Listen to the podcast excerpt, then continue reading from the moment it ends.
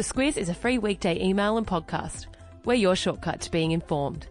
Good morning, I'm Claire Kimball. And I'm Kate Watson. It's Tuesday, the 12th of June. The key talking points ahead of the Kim Jong un Trump meeting. Fallout from the G7 meeting over the weekend. And Dover Financial instructed to close. This is your Squiz today. So at 11am this morning, Aussie time, North Korean leader Kim Jong un and Donald Trump will meet. They'll meet solo first, as I understand it, with only translators. Um, and Trump says he will know within a minute if the meeting will be successful. Claire, what does success look like?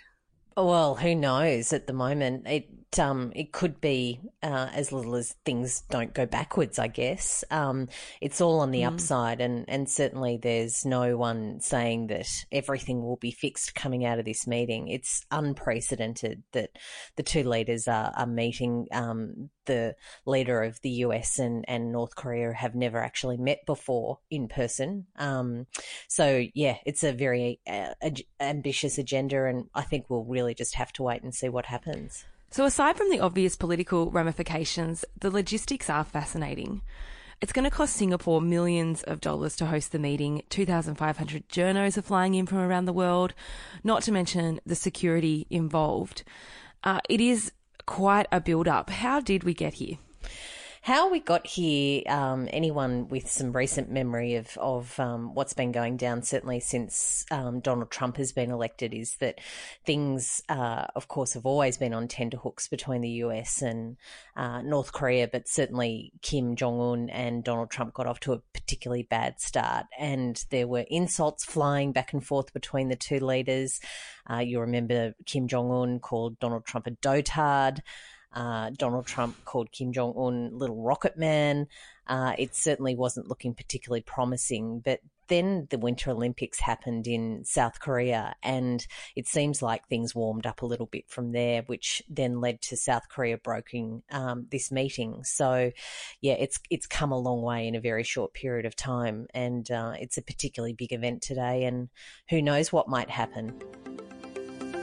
Perhaps the meeting will go a bit better than the G7 over the weekend yeah, that um, there wasn't a lot of love lost between Donald Trump and, and the other G7 leaders on the weekend. And as anticipated, that all had to do with trade and particularly what Donald Trump has done with um, putting some tariffs on things like steel and aluminium and other um, parts of um, the economy that are targeted at um, Europe and China and other uh, importers into the US. And Canada's Justin Trudeau came in for, for particular special treatment from the US, uh, he was pretty bolshy um, about what um, what happened at that meeting and has promised retaliatory measures against the US. And yeah, there was uh, not a lot of love lost, but certainly one pundit which really struck home to me anyway was uh, saying that um, Donald Trump had to be pretty tough at, at that meeting and, and show no.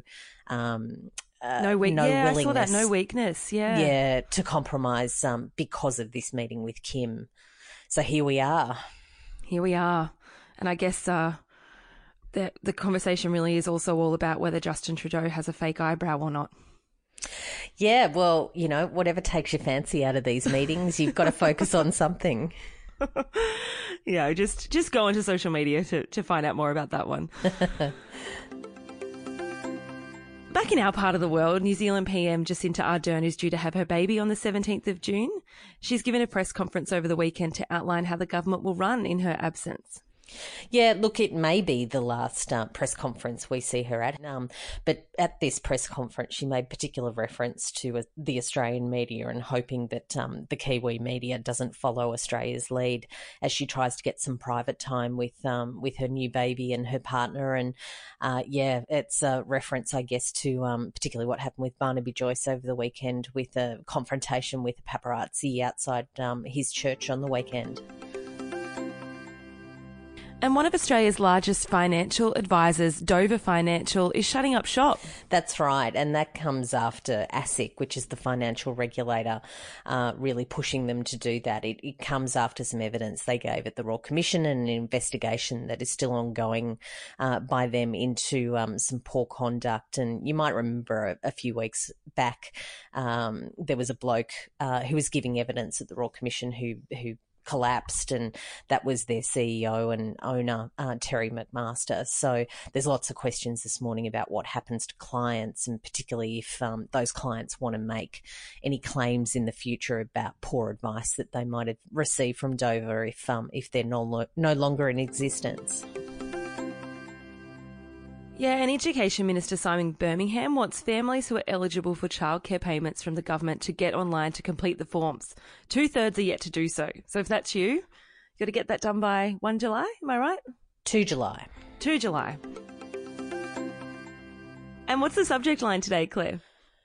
Look, it's the Whitney Houston classic, One Moment in Time, we're in Singapore. Everyone's oh, yeah. watching. It's a very historic moment.